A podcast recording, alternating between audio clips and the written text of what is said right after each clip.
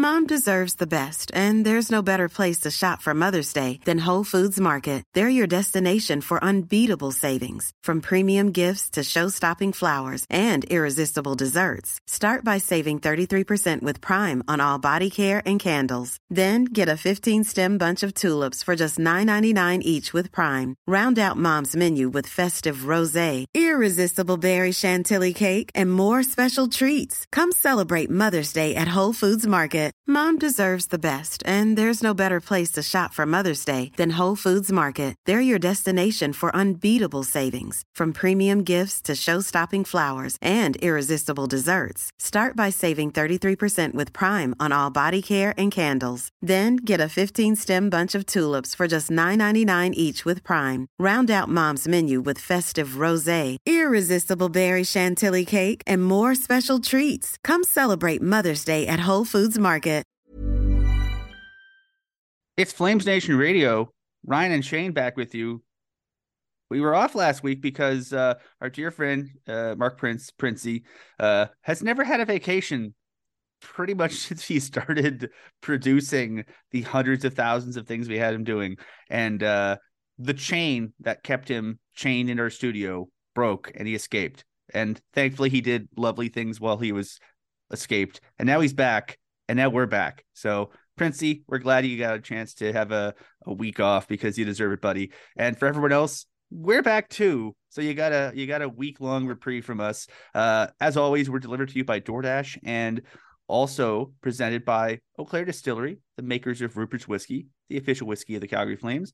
Shane, I feel like we haven't talked in a while. Uh, it's been like two weeks. it's been it's been two weeks, and the Calgary Flames have played seven games. If you're if you're if folks in the last 14 days, yeah, seven games to the Flames, including uh the entirety of a six game road trip, uh, where the Flames played in warm climates. They pl- they were in flip flops and shorts weather down in Florida. They went to scenic Pennsylvania for a pair of games. They went to Washington, D.C., and then they went down to barbecue country, Raleigh, North Carolina. And then they came home and played Matthew Tkachuk. Uh, Shane, that's let's say I would say it'd be fair to to bin the last seven games of hockey as mixed results. Uh, I'll run through the I'll run through the the scores very quickly. So they had a 4-1 loss in Tampa Bay where I thought they played pretty well. They were in the game. They didn't got was, if I recall it was pretty close the whole time and then Tampa and, pulled at the end. And that's that's what good yeah. teams do. It was it was a close game where the Flames made too many mistakes. Uh the the Florida game, whew, that was a good that was just a good hockey game. Uh, back and forth. Back and forth, dramatic, big goals, big swings, uh 5-4 shootout win. Jonathan Huberdeau scores a shootout goal in his return to South Florida. Uh, and uh, the and game-winning goal in the shootout was scored by Rasmus Andersson of all people. Because if you're thinking who's going to score a shootout winner on a team that includes, you know, Mikael Backlund, Huberdeau, uh, you know, a few, uh, Adam Ruzicka has scored. Kadri. Yeah, like all, all, the all the you know Mangiapane, Dubé, all the guys who who are have had offensive success at the National Hockey League level and at, at lower levels too, and in international competitions, whatever. Rasmus Andersson is not the guy I think of, but he made a really good move. He basically, you know, froze the goalie and went around him. And Spencer Knight was like, "Oh, what the hell is that?" So I mean, it was a good play. So they that was a game that they were in the whole time, and they found a way to win. Uh, they played against Philadelphia the following game. Uh, five Philly was win. playing their American Hockey League lineup. Philadelphia, bless their hearts, the their I, I, would say there's probably a handful of teams that are as beaten up as Philadelphia. Anaheim is one of them. Um, maybe Arizona. There's a lot of teams that you look at the you look at the names in the injured list and you just sort of wince. You go, ooh, yeah, there that game they were missing um, very easily. I think it was seven forwards, and we're not even talking about Ryan Ellis because he's out for the year. They were they and, were missing and, like and that entire like list of people out could have easily made a top six for them, like a top yeah. six. So I and, was like, my mentality going into that was that was a must win. You can't lose that game. And yeah, it was a game the Flames should have won, and they, it was it was probably closer than it needed to be because of some defensive miscues and uh, you know some puck handling miscues in their own end. But they they won five to two off a pair of empty net goals and then three non-empty net goals, so they they deserve to win. I'm sure uh the you know the the HockeyViz I think it's HockeyViz with their deserve to win a meter. No, that's uh, money puck. Money Puck. MoneyPuck.com does the. There's too many people doing good things. I've Money got it all. I, I, pay them all. So Money they, Pucks they, deserve they, to win a meter was probably fairly close to like way over the flame side. And yeah. hockey is. Well, we'll get into this when we talk about uh, the bets of the day. Hockey's weird. Hockey is a game where you know if the entire team is playing well but the goalie sucks, you can lose. And if the entire team is playing poorly and the goalie's really good, you have a chance to win. And the Flame has played pretty well. And Philly's goalie did his level best to hold them in, and then the Flames found a way to win that game. Uh, they then against Pittsburgh, they lost two one in a shootout. It was the game. It was a game where the the Flames threw Dan. The, the Flames put Dan Vladar in, and remember how I mentioned they deserve to win a meter. This is a game where the Flames were kind of on their heels for big stretches of it, and Dan Vladar did Dan Vladar things and kept them in, and the Flames you know, found a way to not win in over in the shootout. It was the game. Uh, the the Pittsburgh Penguins were commemorating Evgeny Malkin's one thousandth. So trying to say one thousandth is a hard yeah. phrasing to say. One thousandth game in the National Hockey League. He they they were basically he played the the thousandth game the game before. This was game one thousand one, and Evgeny Malkin gets a beautiful ceremony. It was really well done. Pittsburgh is very good at ceremonies because they're a classy organization, and then he scored the shootout winner. So I mean, that's the kind of it game you're, you're like start. Yeah, they were and poetic was, in a sense. It was the type of game where both goalies played well and kept their team in, and they were waiting for a star player or a, a, difference maker of some kind to be a difference maker. And Evgeny Malkin was the difference maker. So that's the kind of game you lose, you go, eh, fourth game of a road trip, got to win, or you got a point in a tough building against a, a team that is still pretty damn good yeah, I don't feel really feel and, too bad about that. And then you're two one and one so far on the road trip. It's not like you're, it's respectable. bad, it's and, and you're like, all right, we get one more, boys, and, and then played end all right. And then so the the Pittsburgh game was the first game of basically a three and a half or three games in three and a half days because uh, they played that game on a Wednesday night. Then they flew to Washington D.C. They played an afternoon game, I believe it was two o'clock local, noon Calgary time against the Washington Capitals. They lost three nothing. It was a game where the Flames just they generated a bunch, but Washington was a little bit faster and a little bit better and a little bit fresher. And so the Flames just there was no difference makers in that game for the Flames. No one played poorly, but no one played no exceptionally one, well. No one stood out to get that goal. Like like that's that's why fans are so like irate right now is there's no one that stands up and above in games like that. Like there's I no one that it was it was the type of game where if you look at the game scores, you look at the stats, and we'll we'll talk about this with the Carolina game also. They we'll, might as well lump Carolina in another afternoon game the day before day after. Uh, it was a, a two o'clock start in Calgary time, four o'clock local start. Flames lost three to two. Uh, if you look at the sc- if you look at the score line for both that game and the Washington game, the consensus would be they were fine. Like the Flames get their breaks beaten off in either game? No, they were they were in the each game. The other team was a little bit better playing at home, and they had a little bit. You know, the difference between those two games was Carolina and Washington's stars, their difference makers, were difference makers, and the Flames' difference makers were fine, but they weren't I, difference makers. I give them a bit of a pass on the Carolina game, but because it's it, it, two two things. One, it's the sixth game of a six game road trip.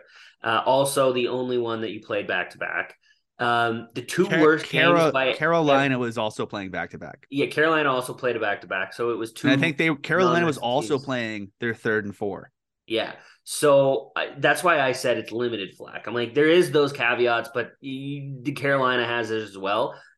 Only one team has dummied the Flames twice this year so far, uh, to the point of like terrible, terrible metrics, and that was Carolina like 35 40% possession uh 35% of the chances like all other games, Calgary's been in the 45 I, and, plus and range. I, and I think if you're the if you're the Flames coaching staff, I think you look at that and you go, okay, well, one, but, Carolina is real good. So that's one thing. Mm-hmm. But I I think these are the types of games where you know Daryl Sutter when we spoke to him uh, after practice on Monday, he mentioned you know I, I, asked him about what he thought about the team's performance on a whole in the road trip, and he was generally very. And he was just like, "There's some when you get to the end of a road trip, you your execution starts going away because you're mm-hmm. just sort of you're working. You're not like you're not like yeah we're gonna like if you if you look at sort of the I'd say the energy levels and sort of the I'm not gonna say engagement because that's sort of that's you know I I think they were engaged in every game. You know, especially that Tampa. You know, it's easy to get up for Tampa because holy cow, it's Tampa. Three yeah three back to back like finals. Regardless, that's a measuring of the stick game. one, they're still champ tier, right? Yeah, like you, you, you know, you you look at Tampa Bay as a team that you you think you're gonna have to beat to win a Stanley Cup, so it's easy to get up for that game. I was I put Florida in the same. In, in addition to the the emotionality of Tkachuk, Weegar, Huberdeau, it's easy to get up for those games. And then you get into oh, you're playing, you know, you're playing Philadelphia, and you know, like there's no real emotional attachment to Philadelphia Flyers. Bless their hearts. And you know, they were just it's like, oh, you, enter that game as this is a game you got to find a way to win because the Flyers aren't very good and then you play Pittsburgh, and Pittsburgh has the uh, extra emotionality of the Malkin thing, which probably gave them a bit more energy. They were pretty good early in the game, but then the Flames, you know, Flames hung in there. But for Washington, not a lot of emotionality in that game, especially fifth game yeah. with a road trip. Same with Carolina, where you know you have some guys, you know, like you know, I, I think the sting is, has come out a bit for Hanifin and Andersson or Hanifin and uh, and Lindholm going back to Carolina. I don't think it's quite they don't have quite the it's, we want to show you you're dumb for trading us thing as it was early. It's not like, Lindholm doing this after the game anymore, right? Like it's yeah, it's it's it's, it's, it's he's a flame now. It's it's game six of a road trip, and they were the right guys were in the right places doing the right things. They just they just could they just didn't have that extra little bit in the didn't tank. have that extra goal. Just just just not enough work or whatever. Like it, it, just didn't work out that they find the extra goal. Like their shooting percentage has been a little low. I still think there's going to be a reckoning. They uh it, that kind of happened with Sergei Bobrovsky and the yeah, last we, we're going to talk about. Yeah, the, so. the, the, two, the the the Tuesday night game, uh, the Calgary Flames hosted the Florida Panthers in one six to two. The Flames scored four goals at even strength, one on the penalty kill, one on the power play. They outscored Tampa Bay or they outscored Florida in every game situation, and they got a lead 305 in and led by three. one or more goals for 50 like what 55 minutes or 58 minutes of the game or 56 minutes of the game something like, like that like like it 4-2 for 55 minutes and then very clearly the Florida Panthers just felt like they were like okay like like they're like nothing they, they were again and they fell asleep and scheduled win two on one city it was two on one. Yeah, they were in Edmonton the night before, right? Uh, and, yeah, they they they I believe Florida. Uh, I talked to some folks who work for the Panthers. I think it was like their their third game in four nights with mm-hmm. travel. Uh, they were. This is the beginning of a road trip. They don't have Sasha Barkov due to an illness. Uh, they're playing a back to back after you know the wheels fell off for them late in the game against Edmonton, where they you know they found a way to lose to Edmonton in oh, overtime. Yeah, they were up uh, early. Spoiler. Yeah. Uh, if you let Connor McDavid do Connor McDavid things, you'll probably lose the hockey game. But Believe it's us, also we, we know.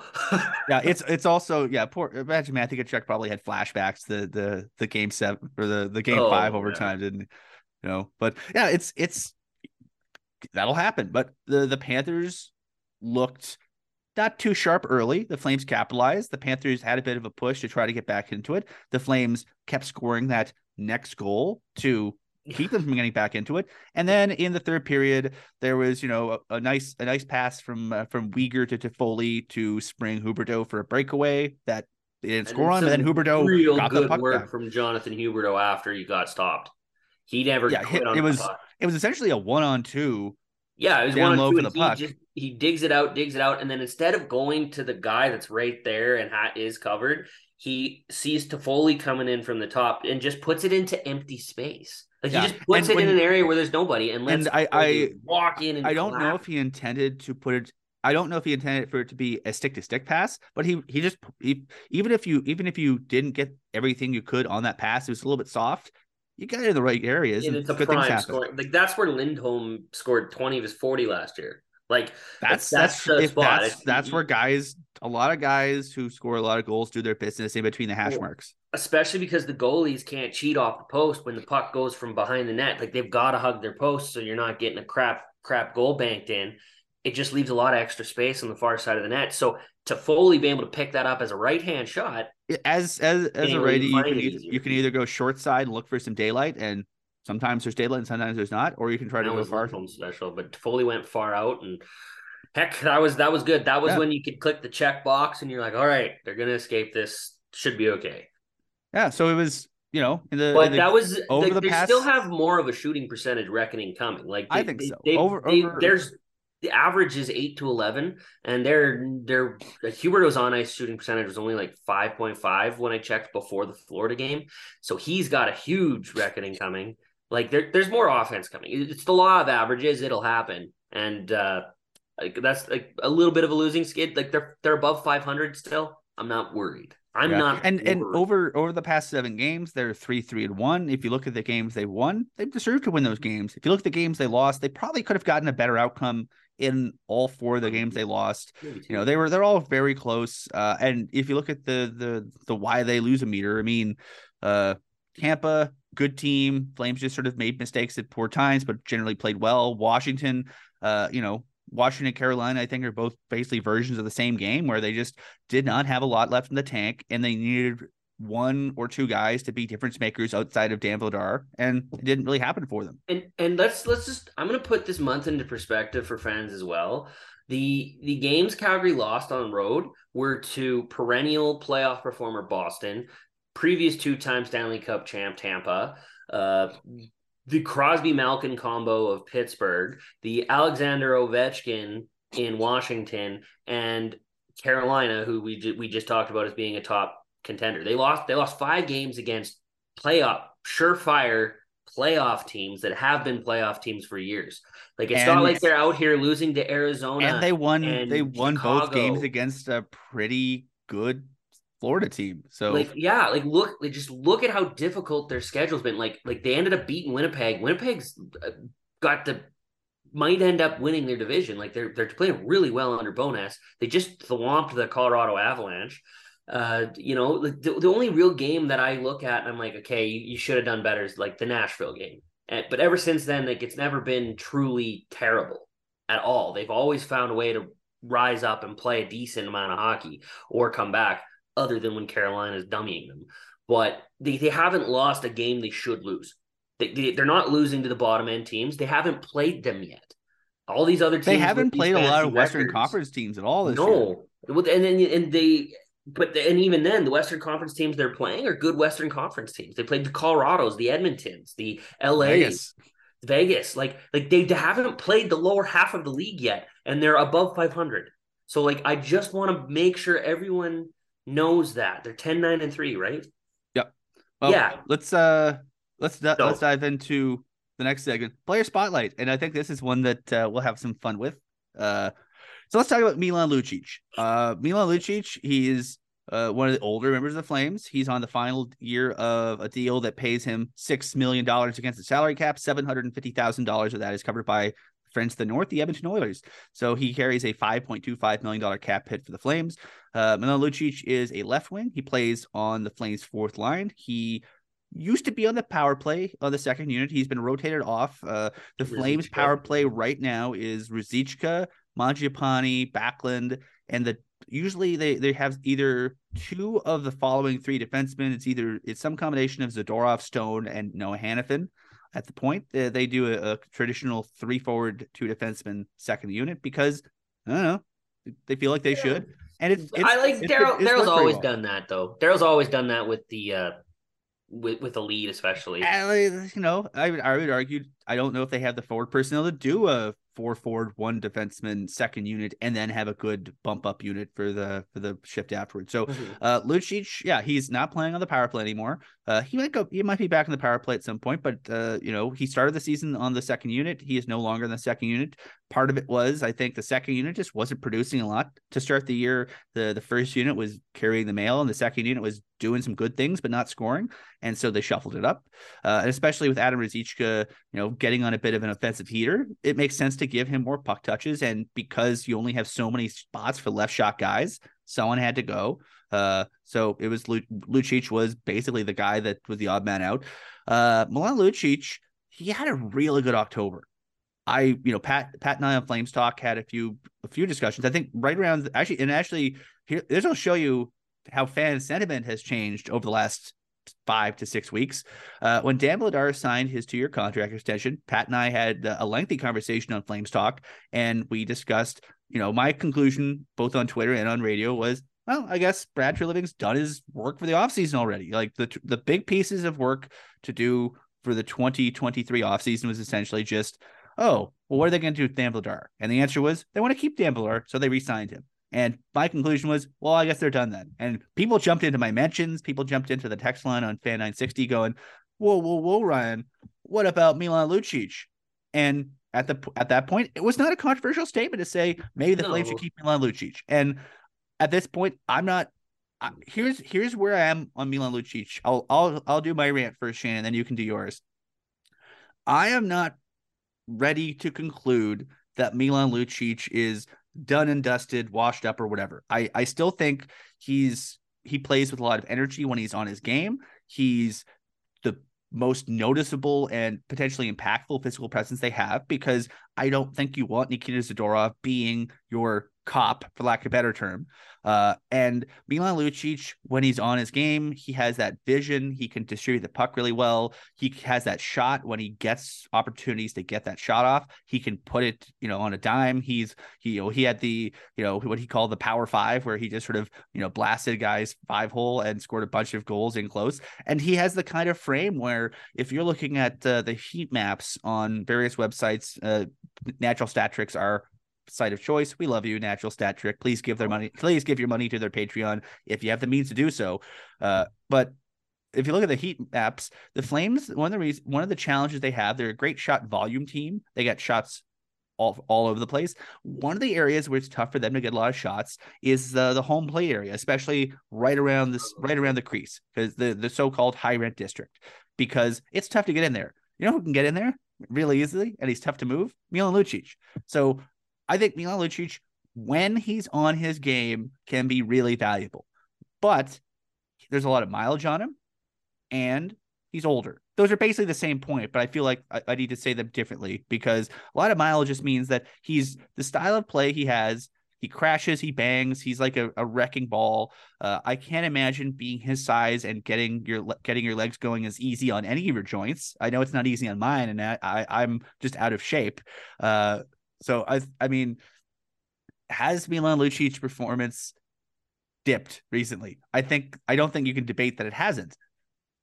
Is he bad enough to say, okay, move over, Kevin Rooney? You have a new roommate in the press box full time. I don't think so. I I still think based on who he is, what he means to the club on and off the ice, uh, and the various things that he can bring to the table, I don't think you need to throw the in the towel and be like, we're done with Milan Lucic. But I also don't. I'm also not entirely sure he needs to be an everyday player right now. What do you think, Shane? I think um, a lot of people love to criticize him, and it's a polarizing thing. Contract versus time usage, of course. It's the it's age old adage. Uh, he's also 34, I believe. Um, but no one ever everyone just says he's not playing good and no one ever points any specifics out and so i'm going to point one specific out that i've noticed he's had trouble doing and it's getting the possession of the puck on the forecheck he used to get in crash bang and then throw the puck up the boards for either the winger and if the winger was pressured he'd let it go back to the defenseman and they'd establish possession and and that's part of one of the reasons why Brett Ritchie's numbers possession numbers are also so good because both of those guys were playing the same thing that's not working this year. Teams know what they're going to do. There's no surprise element. There's no Johnny Gaudreau carrying the puck in anymore to make the defenseman have to, you know, want to pinch up. They've lost a bit of that, and they're not. The zone entries aren't as effective on the upper end of the lineup, and it's affecting Milan Lucic and how he plays at the lower end of the lineup. And that's not his fault, but it is a reality of the situation. I'm with you completely. I don't think he needs to be playing every day. I think he's going to be more fresh, especially if you give him one nights off back to backs. But eventually, tangible production needs to be come in. You can't play 81 straight games and not have a goal scored off your stick in the NHL. You you can't. Uh, you, you, need at that point cycle in, take a day off. Just just just not because we don't like you, just because you're a veteran and you've earned it, and you you're not catching Phil Kessel's Ironman streak. So what's the problem with a day off? And and I would I would argue like we we've talked about this. I've talked about this with Pat on Flames Talk. I've talked with you about this in this space. The purpose of the 82 game regular season for the Calgary Flames is one to qualify for the Stanley Cup playoffs, and two to make sure they have the team playing their goddamn best in that last two week period leading into the Stanley Cup playoffs so they can hit the ground running. Like, do you want them to be battle ready and battle tested? I, I think Milan Lucic is going to be an important part of the team if slash when they make the playoffs. And he's, I think he's the type of guy that in a seven game series, you're going to need him. He might not play all seven games. He might only be the guy you bring in. You're like, oh, so and so is banged up. We're going to throw in Lucic on the fourth line and he'll just wreck some guys up for, for 10 minutes. And then he'll go back out when the other guy's ready. Like, I think he might be, you know, your at some you know he but if he if he plays and he's able to perform well at the the things the club wants him to do I think you can keep him in the lineup more often than not. But I think he's a guy that, you know, in order to in order for him to maximize effectiveness, I think having him be a guy that at some point moves in and out of the lineup is something they need to look at at some point. Um, um, before before we move on on that, I'm just going to throw some metrics out. I'm on Evolving Hockey right now, looking at the Flames team so far. Shout out to the Twins. Love the Twins, baby. Um, expected goals ratio of players that have played 10 or more games very clearly the bottom player, Milan Lucic at 43.66%. Uh, next highest is Brett Ritchie, 45.63. And then it's the Hanifin Andersson pairing at 47. So he, it, in this range, because it's a, it's a conglomeration of all the games smashed together, being 6% below replacement level is, is, is terrible. Yeah. That's expected goals. A lot of people don't like expected goals. So let's refer to actual goals lowest on the team have played 10 games or more it's milan lucic at 37.09% so both in the creation of quality of opportunities and the actual yeah. finishing and, off of opportunities and, and the, the 30 a, the, the, the percentage difference is a little is basically that's the like, the, the luck factor. 40, 46 and 47 still acceptable. That's going to happen. You're going to play good teams. That doesn't mean you should be out of the league. 43 and 37% of the goal share when you're on the ice that's that's like some some of that. Kid, some if that of were that a is, kid, he'd be in the minors. That were a kid. Some of that is the goaltending because the goaltending has been great, but just the, the well, you know, yeah, his on ice save percentage is only eighty eight point eight eight, which is also not very good. But their shooting team. percentage is also not particularly great either.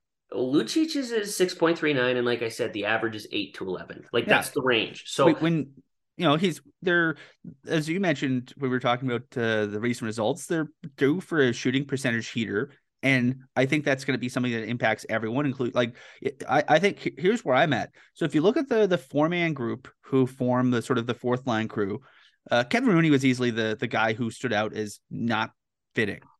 He would he needed to run the middle of the ice and run the run the play up and down, and he wasn't doing it to the standard that you needed to do it. Um, yeah, especially and, when you and, roll, especially when you roll your lines. And, when you're and not line matching, it's very if, important. If if you're looking at how the fourth line the four man four fourth line crew goes, Trevor Lewis can play center, he can play wing, and he's on your penalty kill. And the, when he's on the penalty kill, they perform fairly well. So you you can't take Trevor Lewis out, nor do I think you'd really want to. Um, he's been fine. Brett Ritchie just finds ways to score goals. He he scored a, a, surprisingly nice goal against Florida, one that Sergei Bobrovsky definitely wants back. But it was yeah. a it was a workmanlike goal. It was a fourth line goal where you know he on that man. He recovered a, he recovered a puck that uh, was that was shot wide, and then he just battled it. He out battled Gustav Forsling to get a shot on net. So that's that's the kind of thing where you're like, man, your fourth line made them work their asses off and scored a goal. And Ritchie has been the most consistent non top not top six player even to get to those areas and score those types of goals. So you don't want to do anything with Ritchie. So those two guys are basically cemented in. Uh, Kevin Rooney, we already mentioned he's we can we'll debate we'll litigate the Kevin Rooney contract later, but the gist of it is just Kevin Rooney just hasn't clicked. Maybe he will later. He's he's played in a lot of different systems and he's definitely a smart guy. He's a good hockey player, but you know, plenty of good hockey players just don't click with teams right away. We we well, saw one named Jonathan Huberdeau. Uh and then Well, I just think of uh Ryan Carpenter last year. right? Like we brought in a fourth line guy who good. had tremendous metrics and was supposed to be a defensive thing, and he just didn't. He never even found a way in the lineup. Coach Some- didn't like some- he played. So sometimes things just don't work. Uh, Yeah. How many times have like you know Shane before you and I met our respective partners? How many times did you go on a date and you're like that person is perfectly nice? Didn't really click. We didn't really click. Like there's plenty. Of, like, it's just it's just one of those things. Like human chemistry, both in hockey and in non-hockey parts of our lives, it's just a thing that happens, and it's nobody's fault. And like that's why if if you were if you were a little bit nervous, you heard the Flames sign Kevin Rooney for two years, and you're like, two years. I've never heard of this guy. One, there's an Eastern Conference. Please watch some games. The games are usually pretty good and they're on early. Uh, two, Kevin Rooney was a, a depth player for a couple Eastern Conference teams, and he's pretty decent at it. And I could totally see in a vacuum if they kept the entirety of the of the rest of the of that hockey club together that you go, I'm going to target Kevin Rooney because you know he's a good center. That well, didn't work especially out. on road trips. The other thing on road trips is we don't get like if a team wants to line match against the fourth line, they can. Right? You don't get you don't get they don't get that at home, and you can get them away from them a little bit, which I don't we they don't like to do. They like to use all four lines as the phrasing they've used, but fourth line has not been up to par as a unit collectively in terms of defensive coverage. So they And- and- and to, to the credit of the coaches, they have limited their ice time the last. I- I think It's some of that is also- I think some of that is also if you look at the way the Flames use their lines, traditionally uh Andersson and Hanifin face the top top of op- opposition and they'll play with the top six. Usually usually the first line a little bit of the second line. Uh the second line, the second pairing, which is recently been more of uh of uh Zadorov. Actually, it's been No, Zadorov Tanev and Weegar. Tanev and Weegar more recently since Tanev came back. Uh, Tanev and Weegar they get sort of the more defensive situations and they play with you know a bit a bit more of the second and third line, and then the fourth line is usually on with the third pairing. And the third pairing until Stone came back from his injury and the lines and the pairings sort of normalized a bit until they got all their aces back. The third third pairing was a mess, and and then so like you had DeSimone and Gilbert and Connor Mackey and they're all playing with whoever the hell is healthy, and then that sort of turned into and then uh, in the and they're you know, stapled with Tanev because that that they're, point they're stable that with Tanev, and then they're never playing because the Flames, you know, the they don't want to. You, you, you don't want to throw poor you know, Nick D, Nick DeSimone to the wolves in his first game. So you're you, you they they we're using the sixth guy a lot, so it's basically a five man defensive rotation. So if you're the fourth line, you know you're you're playing not a lot, you're playing infrequently, and you're playing with a bunch of different guys, and there's no continuity. I get it. Like it's hard to develop a five man unit with any chemistry if two, one to two of the of the five men are just sort of rotating around. I love this hand movement. I'm gonna use this forever because it's super creepy. Uh, but yeah, it's just it's just one of the things. So uh, I don't think Milan Lucic need to be put in an ice floe or sent to a retirement home. I still think there's a possibility they a keep him, b he bounces back, and c he's around next year at a Well, much it- at a much cheaper contract. Well, I was gonna say, I was like, number one thing is we we've got to start getting the bottom guys. Millions of people have lost weight with personalized plans from Noom, like Evan, who can't stand salads and still lost 50 pounds. Salads, generally, for most people, are the easy button, right? For me, that wasn't an option. I never really was a salad guy. That's just not who I am. But Noom worked for me. Get your personalized plan today at Noom.com. Real Noom user compensated to provide their story. In four weeks, the typical Noom user can expect to lose one to two pounds per week. Individual results may vary.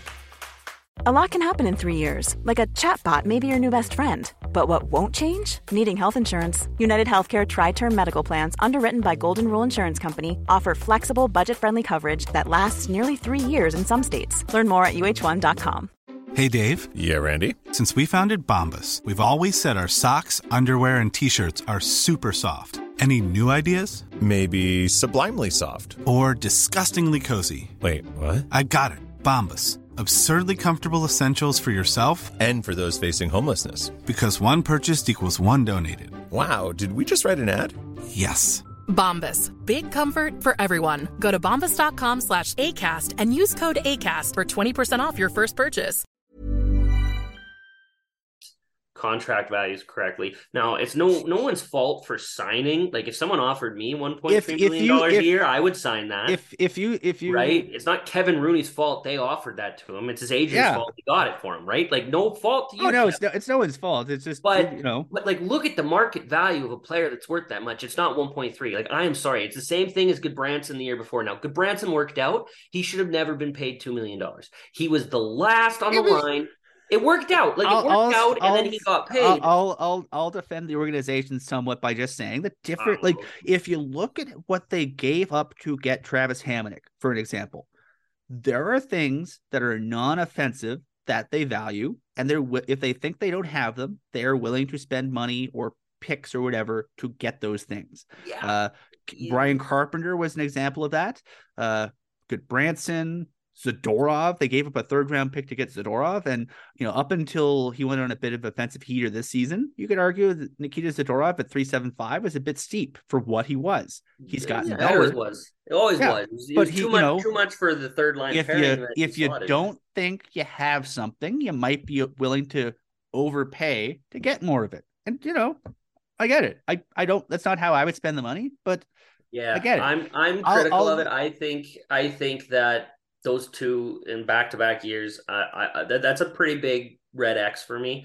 Now I'm not. I there's more green check marks in Brad's book the infinitely than there are red X's. And- and I just, think- like it's and I not. think- it's worth pointing out. Yeah, and, and I- I, and I think it's- it's worth- that. later later on we'll we'll get in later on this season we'll get into sort of more fulsome fulsome discussions about the things that they were doing and why why they were doing them and how they could have done it differently. But I'll just say this on on Lucic, I think rotating him out from time to time to keep him fresh and you know keep him young and fresh as the as the phrasing goes is a good idea. Uh, I think if you're looking for faces to go in uh, from the farm or from elsewhere at short notice at low cap hits, I really like Walker Duehr. Walker Duehr as a guy in small small bites. Uh, he he's a right shot. He can play the right wing. He can move guys around on the wings. Uh, and he's got he's got speed. Uh, he's he's been on a bit of an offensive heater, but you know I don't know if Walker Duehr has NHL hands, but he's a great skater. He has I- NHL speed. He has good awareness. I'd also put Redeems uh, Redeems Zohorna in that in that s- spot. If you're thinking you want a, a lefty to potentially tandem with Lucic for some period of time, I I think Zohorna he can play center, he can play the wing. He we, we saw him in preseason. He was fine. And if the idea I- is if the idea is that Lucic has been the least fine of that fine fourth line group, I think giving a guy an opportunity who, you know, guys who don't have a lot of offensive upside but can play those those low leverage minutes and give you value, I think Duran Zohorna could be possibilities. I think I'm not against it. I, I don't like putting skilled players on the fourth line, but I mean, part of the problem is goals. We need to find more goals. And regardless of the shooting percentage heater, we lost a lot of goals at the top end of our lineup that the bottom end of the lineup hasn't been able to replicate or, or fill in um, or replace. We lost a lot of goals from last year, which is the reason Or we made the prevent. playoffs Or prevent. and and or prevent yes well the defense is another thing we, we'll get into that another week there's there's a pairing that's been not good um but you know i i have no reason like Jakob Pelletier sh- should get a shot i don't he's defensive enough he can easily play on the fourth line role they did it to andrew Mangiapane. he had a center in Derek Ryan. You here's have what I'm Trevor Lewis. that. here's what I'm saying for that. I'm not against it. if you're calling up a Pelletier or a Zary or a Phillips or want them to never eventually go back down. Or eventually a Coronato, yeah, they, if they're if they're Yeah. coming in, they're not coming out, and that should be the goal. So well, it- I don't think they're there yet. I, I like that when the affiliate's in a different city. I agree. The affiliate's in the same city. You can call them up in a homestand, look at them. There's no travel expense. You can have them see, get a taste of the NHL midseason action, something that can help them, and then send them back down. There's no real cost or rhyme or reason. And you can communicate you- that to you- the player. You do that if there's an injury. You do that like say there's injury in the top nine. Like say, let's say Blake Coleman breaks his thumb. Please don't do that, Blake Coleman. You're very good at hockey. Let's just say Blake Coleman breaks his thumb, and you're like, okay, we got like two weeks you need to fill a void. I think you can bring in one of those guys for two weeks and say, okay, here's your parameters, here's your gig, go do it. Uh, the thing, the thing that they did with Mangiapane is, you know, they didn't have guys who owned those spots like Mangiapane in in in eighteen nineteen, Dubé in nineteen twenty. Uh, other guys at different points, especially defensemen, you know, they sort of had sort of a swirling mass of guys. They didn't have a set group that they had gotten out and gone and sort of had clear roles for. And so it was kind of easy to say, Andrew Mangiapane, cool. You're on the fourth line. You're playing with Garnet Hathaway. You're playing with Derek Ryan. Here's how you want you to play. Go do it.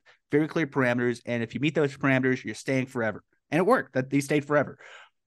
Unless you have a spot that you can give to someone permanently, I don't like the idea of bringing up someone just to bring them up. If you're bringing someone up, it's going to be it's not, it's, it's, and that's that's why to bring them up. It's to spark some offense. But uh, well, mean, and that's that's like if if the idea that if the I'd idea is if the idea is that if the idea is that Milan Lucic is the weakest link in the forward group and he's the easiest guy to they took him off the power play because he was the easiest guy to take off the power play.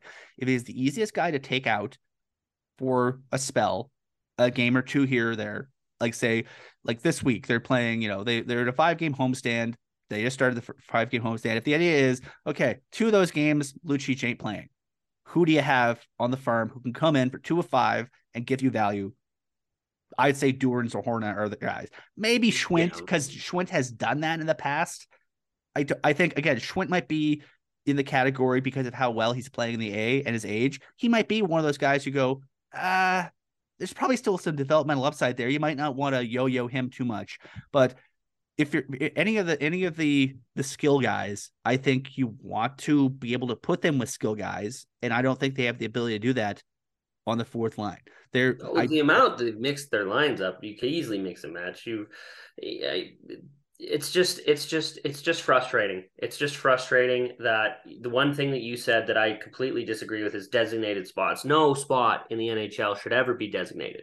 It is they the top league in the planet. When, when is, you, I don't care when, about you, you, you personally, you personally on this podcast have said the thing you like about Daryl Sutter is that he doesn't roll four lines. He uses the 4 mm-hmm. lines in very specific ways. Granted, that was last year with a different group. If Daryl's going to make that distinction, we need to make that distinction too. So yeah, he the... does use them. He does use them, and they uses them in different ways, which is why I suggested Pelletier, not Phillips, because I don't think Matt Phillips can go on a fourth line and and do that job. I don't know Pel- do I don't know if Pelletier can either. I'm pretty sure Duehr can no one, do it reasonably well. No one will well. ever know until he actually gets a shot. You can say all you want about all the AHL scouting until you actually give him a chance in an NHL lineup anywhere. You're not going to have an actual gauge of where he's going to well, be. I'll I'll say this. Period. Let's just let's just call a spade a spade here. The acquisition cost for Zohorna and for Walker Duehr was nothing. They paid the waiver fee for Radim Zohorna. Yeah. Mm. So like they they scouted Duehr, they recruited Duehr, they really like Duehr. But if Duehr doesn't work out, it's not like they're going to be like, oh no, we got to revamp everything because he's he's a free player. Same with same with Zohorna. You got him off waivers. You go, oh, okay, doesn't work, send down. Like they could have lost him on waivers. They like that was the risk they they played, and it worked out. And they still have him. But so if you if the idea is you want to try out something and you just you're like, what's the lowest risk thing you could do? Jordan Zohorna. If they work, great, they work. If they don't work, oh, you still got Lucci, you still got all your guys. And they've got 30 days in the roster before you can send them down. I, I would say the risk of throwing Pelletier into a less favorable role, like the fourth line is a lesser impact role. It can be because of how the because of how the team has been constructed. Uh, the the 2019 fourth line was very impactful because they were awesome and they earned more ice time than a lot of fourth lines could. Uh, it was probably the best fourth line the Flames have had in the last 10, 12 years. So I uh, it for an organization that's been risk averse because they think they can win a championship and because they want to have these guys waiting in their wings to be like say like Pat Pat and I on went on Tuesday in Flames Talk had a long conversation about contracts. We talked about in two year in two years they have two big contracts coming up. They have uh you know uh, Noah Hanifin who's going to need a big raise. Probably he's going to get uh something like I don't know, six, something like Weegar got. He'll get, he'll, yeah, he'll get close to, he'll get Weegar esque money, and yeah. then Elias Lindholm will be making probably north of eight. Because- I look at what Roope Hintz just got. Like look Yeah, what he'll Roope be- Hintz just I got, think- and I think you're that. looking at That- eight by eight. That's probably If you're because if, he's not going to get forty again this year. if you're the Calgary Flames, your entire ongoing success, given the structure of the team and given the age of your key players and given the cap situation that they're in, that they put themselves in, but the cap situation that they are in, you're almost relying on your ability to turn Connor Zary and probably Cole Schwindt, possibly Phillips if he's still around. I think I hope he's still around because he's very well, he's good. still an RFA, so Uh, like we can still have him next year. no, no, he'll be group Oh. six. Oh no, not enough games. Jakob Pelletier, like especially like if you're looking for guys who can 200 foot guys, Pelletier is your guy. If you want guys you can play higher up the rotation and create a bit more offense, there's a Zary. Schwindt is sort of a good utility guy. That's how he projects. He sort of he feels both he and back both he and uh I'd say I would say Pelletier projects as sort of a Froleaky winger. I think because he can play center, Schwindt is sort of more of your Paul Byrony utility guy who can sort of he can be your your filler guy and play at a high level potentially. But just- the the the flame the, the success of the Flames beyond this season, and especially beyond two seasons from now when they have to make some big financial commitments to some key players, you need to, the the your ongoing success in a cap system is incumbent on your ability to draft guys, develop guys, and slide them into your roster at times when you need them to, and figure out ways to get value from inexpensive players. And you know, you can we, we saw this during the bubble year where they went down sort of the the you know the the league minimum bargain bin and tried guys out. Josh Leivo didn't really fit. A bunch of guys didn't really fit. Dominik Simon didn't really fit. And the idea is you you use your you use your Leivos and your Simones and your Louis Dominguez because you don't really have the you haven't developed your guys yet. The- You're not going to the throw prospect pool. You you're not going to throw if you think you win a championship. It's really difficult to throw a 20 year old kid in there. Uh, it really worked with Theo Fleury in 80, 88 and 9 because Theo Fleury was like a, he was it was just he, Theo Fleury was the right guy with the right playing style and he found the right teammates. And granted, the 1980s were complete were a lot a lot more different. It was sort of you know it's the run and gun era. It was you know you had you know no guys weren't built like goddamn linebackers playing in, in the NHL. Like you could if you could you could have a five six guy and granted he played with Mark Hunter and uh and Tim Hunter at times. Uh, no relation, but he was playing with guys that had some beef, but it could also play a smart 200 foot game. So it gave Fleury the ability to do that within the confines of how the game is played at that point. And also at that point, you know, they didn't really call a lot of weird penalties, so he, Fleury could two had a guy and, and get away with it often, You and he did back in the nineties. and he did. A lot of guys, you, you can't do the, the the game has changed. So you can't really do that right now.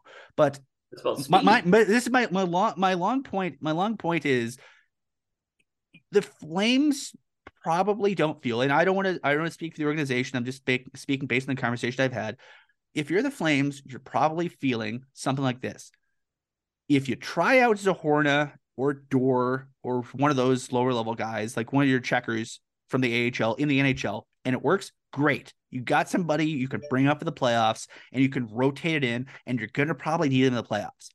But you probably don't want to be, oh, let's just try things out with your three or four best prospects. We we've we're, we'll probably get to this later as we get closer to the spring and Cor- and Coronato watch heats up, but Matt Coronato is the type of player that you want to figure out a way to get him to be Matt Coronato at the NHL level as soon as you can because he can score goals and he'll be Well, on an entry level contract. that nobody on that team has, other than Yeah, he's got That's uh, maybe Toffoli. Toffoli has a good shot too, but Different But, style, but in terms of guy right shot forwards who can play center and wing, who can get in there, and the only question mark I had for Coronato is okay, he's you know he's he's got some beefy on he's got a, a, a beefy lower body. He's sort of built built kind of squat, so he's he's five ten, but he doesn't play five ten. He plays a little bit bigger than that. So and he can play center, so you don't really need to necessarily worry about his two way play. And you know he's been playing against grown ass men to a certain extent in a, in a in a low scoring conference. So he's put up good numbers in that in the context of where he's playing. But for him, for Pelletier, for for Zary, for a couple other guys, you don't want to fuck around with their development. If you pardon my French, you want to say, "Here's our plan." Like, and this has probably been communicated to them. They've probably sat down with the guys and say, this is our plan. This is how it looks. This is where we want you to be at point X, Y, and Z to get you into the NHL and to keep you in the NHL. And I think the uh, if I'd say if you look at how the Flames did it with Rasmus Andersson, I think that's the best way. Where Andersson, the first few times he came up, he came up as sort of a an injury replacement. Somebody somebody wasn't playing well, somebody was hurt, somebody was this. They had very clear confines for, hey Rasmus, you're here for this period of time, and here's what you want you to do. And then at the end of that period, it's easy to evaluate. If the idea is, you know, if the idea is that oh the team needs a spark, the team's not playing well, and you don't bring up you bring up the kid you really need to bring them up within a really specific confines. Like that's why I'm saying like, you know, the what success looks like for Duehr or or Zohorna as a an, a, an understudy to Lucic is one thing. But if you go to okay, let's like, you know, let's just say you do break up Matthew Phillips and the the shooting percentage heater doesn't happen yet. Let's say you go three weeks without the shooting percentage heater. Then what? Well, that's what I'm saying. Like, like you need something to spark the shooting percentage here. no, here's the thing. This would be the time to do it. Like, and and and, and a homestand, yeah. Well, no, no, not just that, but like we, I talked about the difficult schedule they just went through in October or November. Sorry, December sees them play like ten of fifteen games against non-playoff teams like yep. and like significantly non-playoff teams. Like I'm not counting bubble teams like St. Louis. I, I, count St. Louis as good, and Minnesota still is good. I'm talking Montreal, Vancouver, San Jose, LA or not LA, Anaheim. Like like there, there's games, lots of them, ten of them coming up in December. We're, we we got to remember the schedule's been so difficult so far, and I, I I always tend to forget that a little bit, but yeah, I'm just I'm just embarrassed. It's been five years since they graduated a prospect they drafted. It, it's starting to get a little embarrassing. And I, I get you could we have plans okay. and this who, and that. Uh, who who are they who are they supposed to have graduated? Well, I mean, the next one's like Ruzicka was the one that's the five years old, but yeah, I mean, and it, and Ruzicka was from the twenty the twenty seventeen draft class where they also had a, a Valimaki, and they tried they tried like they did a lot of stuff with Valimaki. I don't love how like Valimaki could have spent all of last year in the A, but I can see why they wanted to keep him up. I wouldn't have done it, but I can see why they w- would want to. But if you look at the like 2018, they had no first, they had no second, they had no third. No, the 2018 the draft 2018 pretty much a write off. 2018 like, a wash. 2019 was bad. 2019, Pelletier's in his second year, and Pelletier was second really freaking good last year. Second year pro, he That's was really freaking good. About. I really like Pelletier's progression. I think this is the year he dip his toe in and see how he does. And if you have the opportunity to do it, he's the kind of guy that you know if you're if you if you're home and cool or you're close to it uh in the last two weeks of the season you reward it, it's but again i don't you need to have a clear developmental plan for these guys. I think i based on him being waiver exempt for one more year and being really freaking good at hockey i think again hopefully hopefully it's not cart for the horse. Pelletier seems like the easiest guy you could slot in your system for for next year well, if you don't, well, yeah, and and and but like Zary, and when you look at the contracts, like it'd be Pelletier. Pelletier would be my number one pick easily. Like he's the guy from the 2019 draft, was it? Yes, 2019 yeah. draft. Yeah. Uh, like like he, the left wing, he's uh point over point per game this year, I believe. Like like. Uh, but just not just that, like just solidly impacting the game every shift. Like he's noticeably driving play on the ice against top level competition in the A. Like he's been very well. And this is like I, I just I'm not saying right now. I just want to see him at some point, and I want to see him for an ex- a little bit of an extended stretch. And everyone might go, "Well, no, we're trying to win. We're trying to." I'm like, "You're trying to also win next year as well." And I, okay, that's my thing.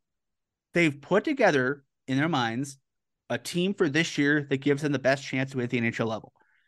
Good, fine, good. You can argue with with how they've done it, and I think we will because that's what we get paid money to do uh, for fun and profit.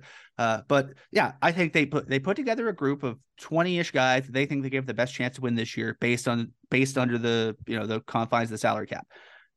But developmentally, their goal has to be to get as many of the guys from the stuff from the Wranglers roster, specifically those key guys, into a situation where they can be part of the, a team that helps to win next year. And I think I think they're on that on their way, but I, I like you. I I like their developmental system to a point, but I also I think the challenge is it's hard to evaluate it without seeing these types of guys come in at some point.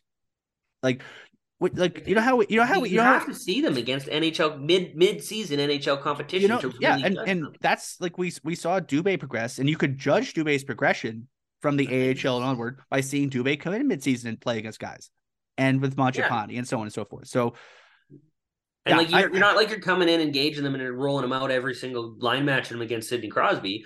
It's all right. We're gonna put you with uh, whether it, you could drop Dubé down. He's perform other until uh, until the Florida game. His performance hasn't been at, very well. at a certain point, you need to be able to be comfortable throwing them out there. So there's going to be a point where, like, until, until as long as Crosby or McDavid's in the league, there's going to be you're going to have to figure out a way to get your kids to a point where you could put Jakob Pelletier out on the ice against Connor McDavid, and you're not going to pee your pants, going, "Oh God, this is going to go poorly."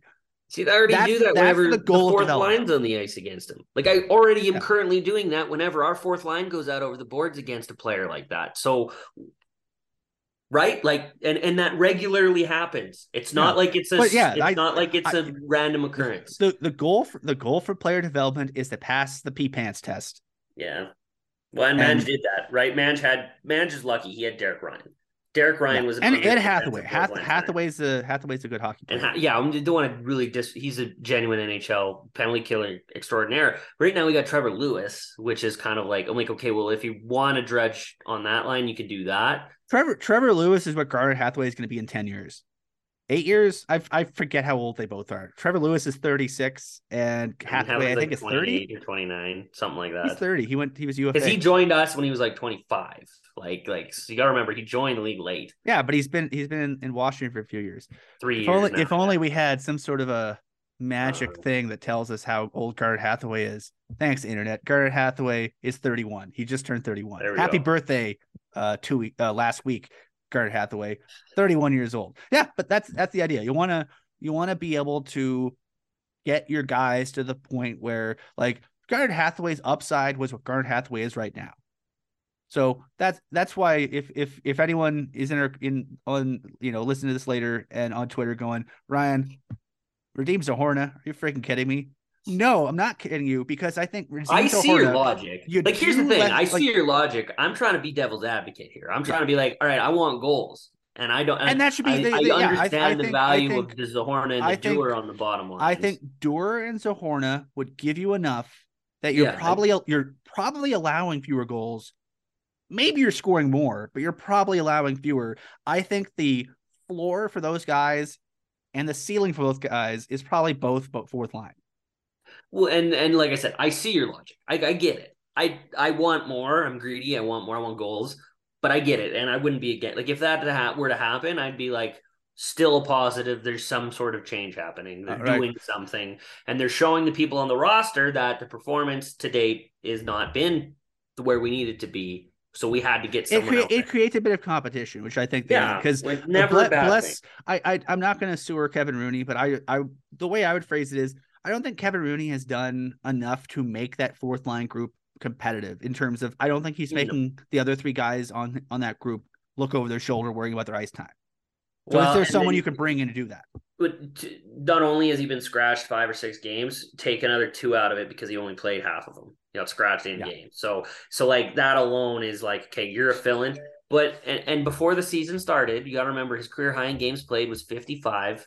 Like he's never played a full season, and we're seeing why because it's in wildly inconsistent. So That happens. but I mean, I mean, we all we, we kind of got off our, our Lucic thing, but like, moral of the story to ride, r- roll all the way back to Milan is he, you know, we there's no dispute about his uh his presence in the room. We're not, no one's ever debated that or discussed that, but his on ice presence has dropped, and and and seeing him sit and rest for a game or two would not be a bad idea. Yeah, it's you know, Milan Lucic, if you're listening, we don't We think you're a bad dude. we, We don't you. think you're a bad hockey player. It's about maximizing your effectiveness as much as you can so that say when they're playing in into mid and late April, you got something in the tank and you can be a positive contributor. Shane, let's go to the let's quickly go to our organic betting discussion brought to you by Betway. Uh You had some picks this week because I So, had yeah, some tests, right? Or yeah. Sh- Shane Shane had other commitments in the last two weeks, so we'll go through this very quickly. Uh, the win, the loss in Tampa Bay. Uh, Shane did those picks. He won two out of three. Uh, he the over five and a half total goals. They only scored five goals. So sorry, Shane, you didn't get the full sweep. Uh, the shootout win in Florida. He got again two out of three. So much like Meatloaf, two the and a half. Matthew, the Matthew Tkachuk anytime goal scorer. I was like, you you told me to go with your gut on one, so I did, and it was Matthew Tkachuk scoring a goal, and sure as hell, guess what happens? Yeah. Uh, watch the Pittsburgh or the Philadelphia win. Uh, he went over. So poor Shane. His uh, there's no power play goals, no Toffoli points, and no Lindholm points. And but the. Flames won. So I guess that's the one thing. But he he tacked on the Lindholm anytime point onto that. yeah, Uh, against the Philly roster, that sh- uh, Ruzicka, that was right when Ruzicka, Lindholm, Toffoli just had, like had two games of like a heater, And he's and I like, was like, oh, good times last forever, and then they didn't. Yeah. uh, the the shootout loss to Pittsburgh, 0 for three. Uh, it's close the- on all of them. Though. I I did the picks in the Washington game. I got I got a Ovechkin anytime goal because he's Ovechkin, and Of more often than not, based on history, if you just bet Ovechkin anytime goal, he'll do something. Uh, that's the only one of the three. The, uh, that actually brings up organic betting thing. The first time my girlfriend ever placed a bet on Betway was a boosted thing, and it was Auston Matthews and Alex Ovechkin to score tonight. And this was last season. And she asked, she's like, "Is that a good idea?" And I said, "I whatever you're thinking of betting on that, bet double." Because, The- because the- I was the like, I'm pretty best- sure the two that's best goal happen. scorers, the most consistent goal scorers in the league. Yeah, Never a bad so- bet. Uh, so yeah, I, I did. I also did the Carolina picks. Uh, I got. I went under five and a half goals because I figured uh, two teams playing their third and four. It's going to be some sloppy hockey, not a lot of offense. I was right. I, I, was I was like you. I was sweating for a little bit at the when it was three two. I'm like, please no one else score. no more goals. Uh, No and more then goals. uh, Shane returned and uh, he got one out of three in the Florida game. Uh, here's the, here's the so I was baffled that they didn't get anywhere close to those shots for Shane, they got three off. Shane, Shane's a big fan of the uh the shot props, so he went he went Hubert or he went Huberdeau to get a point to get an assist, and he did a really nice assist. That's why Shane's so in love with that assist because it it it got his his bet. Uh, he got his picks. It's better odds. It's better odds than just the point, and it's more because they hand out two per goal, way more likely. So Yeah. Uh, the other one, the other, the other one was Tkachuk two plus points. No. Uh, and he also went Panthers thirty six shots or more. They got thirty three. I was not thinking uh, halfway through the second. I'm like, yeah, that's not hitting because the shots were like 22 to 15, and I'm like, yeah, no, that's that's not gonna hit. Um, but then I will throw out 15 minutes before game time. I realized they were wearing Blasty, and I was like, Dubé is going to score. I said that outright. I was like, there's no doubt in my mind if they put that horse jersey on, the first person to score is going to be fucking Dubé. And I laughed. I cry laughed 233 in when he freaking backhands that in. I'm like, of course. And then I was about to tweet. I'm like, okay, the only other people that need to score today are Andersson and Mangiapane because they're the guys I deem the Blasty bros. And sure as hit at the end of the game. I never tweeted that. I just said that to my coworkers. Oh yeah, like, yeah, yeah. The you have no proof that this happened. We'll take. Hey, I've called it, them Shane. Blasty boys forever. We'll Them take your word for it, Shane, that you But called I this. have I have the Dubé one in writing, so I can claim that one hands down. All right, that's fair. Uh, we'll skip the listener mailbag this week because we're do we we decided to uh Oh, yeah. We're not very organized. That's why. Uh, we'll get back into the listener mailbag next episode. Uh, coming up this week for the Calgary Flames, they have four games. Uh, this week they basically play every second day. Uh, they they host the Montreal Canadiens on Thursday night. They host Washington to close out that season series on Saturday night. They host the Arizona Coyotes on Monday. And uh, for those of you going, man, let's let's talk about how potentially boring a hockey game could be. And this is no disrespect to the current Minnesota Wild, but a Wednesday night game in December between the Calgary Flames and the Minnesota Wild has a recipe for low event hockey because there are two teams that play very structured. Uh, Minnesota isn't quite at their Jacques Lemaire uh nadir in terms They're way of- more fun. They're, they're way much more right fun. They're a fun team. So that's I know if you're if you're thinking if you're looking at like a lot of folks are going, ah, Wednesday night against Minnesota. I don't know. It's gonna be decent. Kirill Minnesota's Kaprizov pretty is fun. legit, folks. Kirill Kaprizov is legit, and Matt Boldy scores every other game. So, if you want to watch some entertaining young players, the it, it's not the Andrew Brunette, Brian Rolston, Marian They're- Minnesota Wild of nobody's- the 2000s. They're not gonna be trapping. Is is our point? No, it's it's going to be fun. We fun we hope we hope not. Uh, knock on wood. That's not a guarantee. Flames Nation Radio is not liable if the Yeah. Minnesota Wild Calgary Flames game ends up. Uh, If it ends being one nothing three shootout win, it's, the goalie's voodoo. depending on the goalies, maybe take the under in that game though. Yeah, Uh, yeah. So that'll that'll do it for us. Uh, Flames Nation Radio is brought to you by DoorDash and Eau Claire Distillery. Hager's Rupert's Whiskey, the official whiskey of the Calgary Flames. Please, please, please, please, please, please uh, rev- review the podcast wherever you get it because we like reviews, and uh, the more reviews you get, we hire, we show up in search engine results, and we we want that, please. Uh, also, please uh, follow us along on the Flames Nation YouTube. Uh, like, subscribe our videos, uh, comment on the videos, and if you go and subscribe to the Flames Nation YouTube page, uh, you can catch all our fun Oh, stuff. yeah, we're, we gra- got our own. we're, we're gradually populating that uh, stuff. We'll probably start migrating over to the Flames Nation page reasonably soon. Uh, so for the time being, stuff's going to be on the Nation Network page. But for those of you going, but I don't want to listen to Oilers Nation Radio, well, please stop using that tone of voice with us. I just like the falsetto voice. Uh, that's how everyone sounds in my head when they're complaining about Oilers Nation Radio. It's it's it's a it's they're fine. Oilers Just let Tyler, just let Tyler scream into the void, folks. It's okay. Oilers Nation Radio is fine. It's just people in Calgary don't care about the Oilers as much Yeah. as the Oilers Nation people think everyone cares about the Oilers, which is a lot apparently. Uh, so yeah, well, uh, eventually everything will be moved over there. But please, so you're in on the ground floor. Please subscribe to the Flames Nation YouTube channel. It'll make Princey happy. When Princey got back from his vacation, he saw how many subscriptions we got, and his face lit up. I assume he didn't send me a photo or anything, but I'm assuming. We just presume. We presume, but be nice to Princey. Subscribe to everything. We will be back in a week. Uh, the flame, I believe the Flames play on a Wednesday next week. Uh, so we'll probably record. I'm thinking we'll record on Tuesday. We'll see. Yeah, I'm, be- I'm. School's almost done, bud. We're good. Yeah, we'll figure it out. But you'll get there'll be another edition of Flames Nation Radio coming at you next week. So for Shane, I'm Ryan. Thanks for joining us. We'll see you in a week. Mom deserves the best, and there's no better place to shop for Mother's Day than Whole Foods Market. They're your destination for unbeatable savings, from premium gifts to show-stopping flowers and irresistible desserts. Start by saving 33% with Prime on all body care and candles. Then get a 15-stem bunch of tulips for just $9.99 each with Prime. Round out Mom's menu with festive rosé, irresistible berry chantilly cake, and more special treats. Come celebrate Mother's Day at Whole Foods Market. Hey, it's Danny Pellegrino from Everything Iconic. Ready to upgrade your style game without blowing your budget? Check out Quince. They've got all the good stuff shirts and polos, activewear, and fine leather goods, all at 50 to 80% less than other high end brands. And the best part? They're all about safe, ethical, and responsible manufacturing. Get that luxury vibe without the luxury price tag.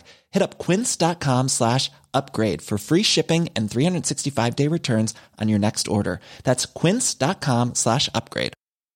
Mom deserves the best, and there's no better place to shop for Mother's Day than Whole Foods Market. They're your destination for unbeatable savings, from premium gifts to show-stopping flowers and irresistible desserts. Start by saving 33% with Prime on all body care and candles. Then get a 15-stem bunch of tulips for just $9.99 each with Prime. Round out Mom's menu with festive rosé, irresistible berry chantilly cake, and more special treats. Come celebrate Mother's Day at Whole Foods Market.